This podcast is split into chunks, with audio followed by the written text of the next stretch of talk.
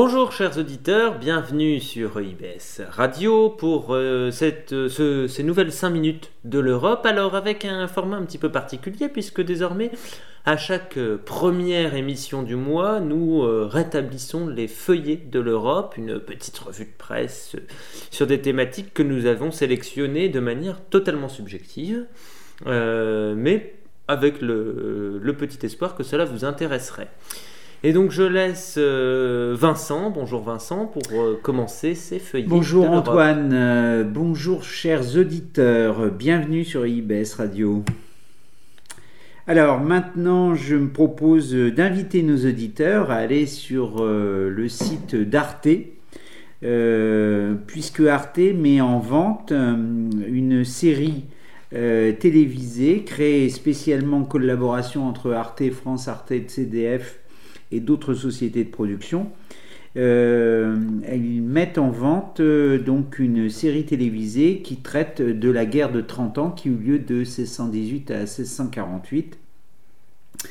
Euh, une guerre euh, totale, complète, qui a eu lieu en Europe, qui a commencé par un fait divers euh, anodin, la défenestration de Prague, comme l'on, on l'appelle par les, chez les historiens, qui s'est traduit absolument par aucun mort et aucun blessé, puisque les deux personnes défenestrées sont tombées sur un tas de fumier. C'étaient les représentants, les émissaires du, de l'empereur Ferdinand, euh, empereur du Saint, Saint-Empire romain germanique, qui était catholique. Et ceux qui ont réalisé la défenestration, eh bien, c'étaient des représentants de la communauté protestante de Prague. Et donc euh, cette série traite de, de l'amorce, de la, de l'amorce d'une guerre de trente ans qui a vidé euh, l'Europe de à peu près quatre à douze millions d'habitants, qui a laissé des villes, des régions complètement exsangues, euh, complètement mortes, euh, et euh, dont, si je puis dire... Euh, Euh, certaines régions, enfin certaines villes ne se sont jamais remises, comme Magdebourg, euh, cité, place forte protestante qui a été euh, ravagée euh, par les, les forces euh, catholiques euh, de, du général Tilly, enfin du, du chef de guerre Tilly. Le, et d'ailleurs, lors de, ce, de cette prise de Magdebourg, il faut se le rappeler, vingt-quatre mille personnes sont mortes dans l'incendie de la ville.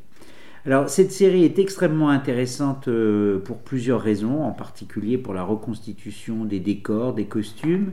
C'est un mélange de témoignages, euh, euh, comment dire, de, de commentaires par des historiens sur des documents euh, réels de personnes qui ont, euh, qui ont participé aux batailles, qui ont participé à cette guerre de trente ans, mais aussi euh, des reconstitutions euh, narratives de fiction de ce que pour, aurait, ce qu'auraient pu être euh, des entretiens entre des personnes importantes euh, de, de ce conflit.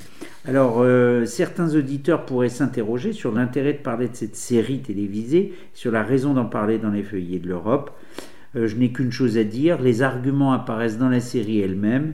C'est rappeler que les pires conflits peuvent se déclencher avec des gestes humiliants, des brusqueries autoritaires, et euh, que l'Europe n'est pas simplement un grand marché euh, euh, du, la, du consumérisme, ça a été aussi un, un champ de bataille sanglant pour une période qui est complètement oubliée en France et qui pourtant a laissé des traces. Voilà, merci à vous Antoine. Merci Vincent. Alors pour ma part, je vais également parler de champs de bataille sanglants euh, à une autre échelle et dans un autre temps. C'est le, celui du Brexit euh, qui n'en finit pas de faire des remous et d'être un fiasco euh, euh, à toute épreuve. Euh, alors, vous le savez sans doute, Theresa May a trouvé un accord avec le, le, le Conseil européen et représenté par Donald Tusk.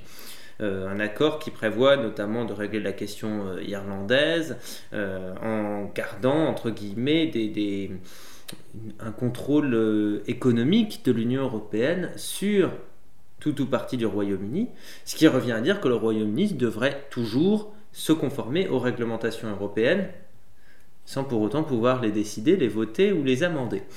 Euh, autant vous dire que cela ne plaît pas à beaucoup de monde et on en est maintenant au sixième ministre qui a démissionné. Vous pourrez retrouver un article sur le site du monde point f r euh, pour les francophones. Alors la démission de Sam Gyimah, hein, qui, euh, qui était ministre des Sciences et des Universités, euh, qui était plutôt pro-européen puisqu'il était contre le Brexit lors du référendum.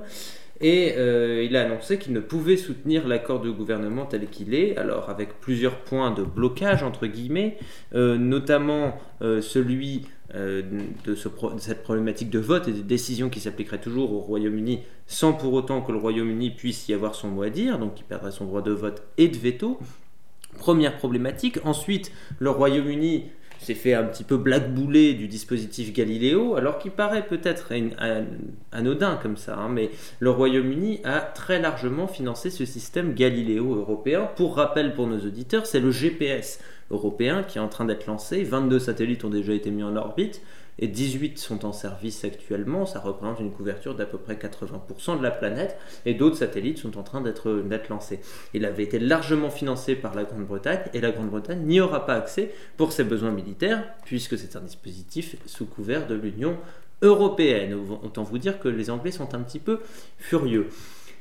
Pour la suite de ce feuilleton du Brexit, je vous renvoie également vers le site de B B C News qui a un ensemble d'articles très bien faits avec notamment la liste des ministres démissionnaires, avec leur point de vue, puisque certains ont démissionné comme Sam Gyimah euh, récemment, ou Joe Johnson, l'ancien, euh, l'ancien ministre des Transports, parce qu'ils étaient plutôt pro-européens. D'autres ont démissionné notamment avant cet accord, hein, Boris Johnson, le, le sulfureux ancien euh, ministre des Affaires étrangères, parce qu'il trouvait l'accord, il trouvait la position de la Grande-Bretagne trop molle et pas en vertu d'un, d'un Brexit dur. Vous retrouverez tout ça sur le site de la B B C, avec également un article sur les enjeux de Galileo concernant le Royaume-Uni, et plutôt les enjeux ratés.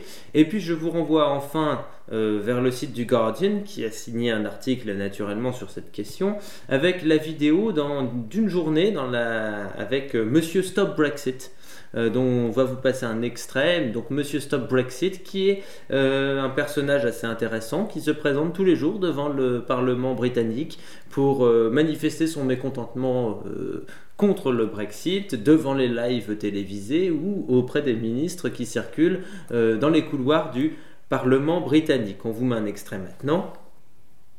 We got Mister U K I P umbrella follow us down. Um, you do know there are no U K I P M Ps, don't you? No, I know, I do know that. I'm fully aware. Do you know how many people? You know how many people? No, no, nobody won. We all lost. Every one of us lost. We all lost. Which E U law has impacted your life so badly you have to leave? Well, uh, do you know what? I don't like living in a country where we've got twenty-three thousand jihadists in this country. I think we've ended the conversation. I can't talk to that. Et ce n'était qu'un extrait, on vous met naturellement le lien, ainsi que le lien vers les autres articles qu'on a évoqués, et le lien vers la série dont Vincent vous a parlé, euh, sur le site de I B S, juste en dessous du lecteur audio que vous êtes sans doute en train d'écouter maintenant. Merci Vincent. Merci Antoine. À merci. La semaine prochaine pour une capsule incohérente, et puis euh, à dans un mois pour les prochains feuillets de l'Europe. Exactement.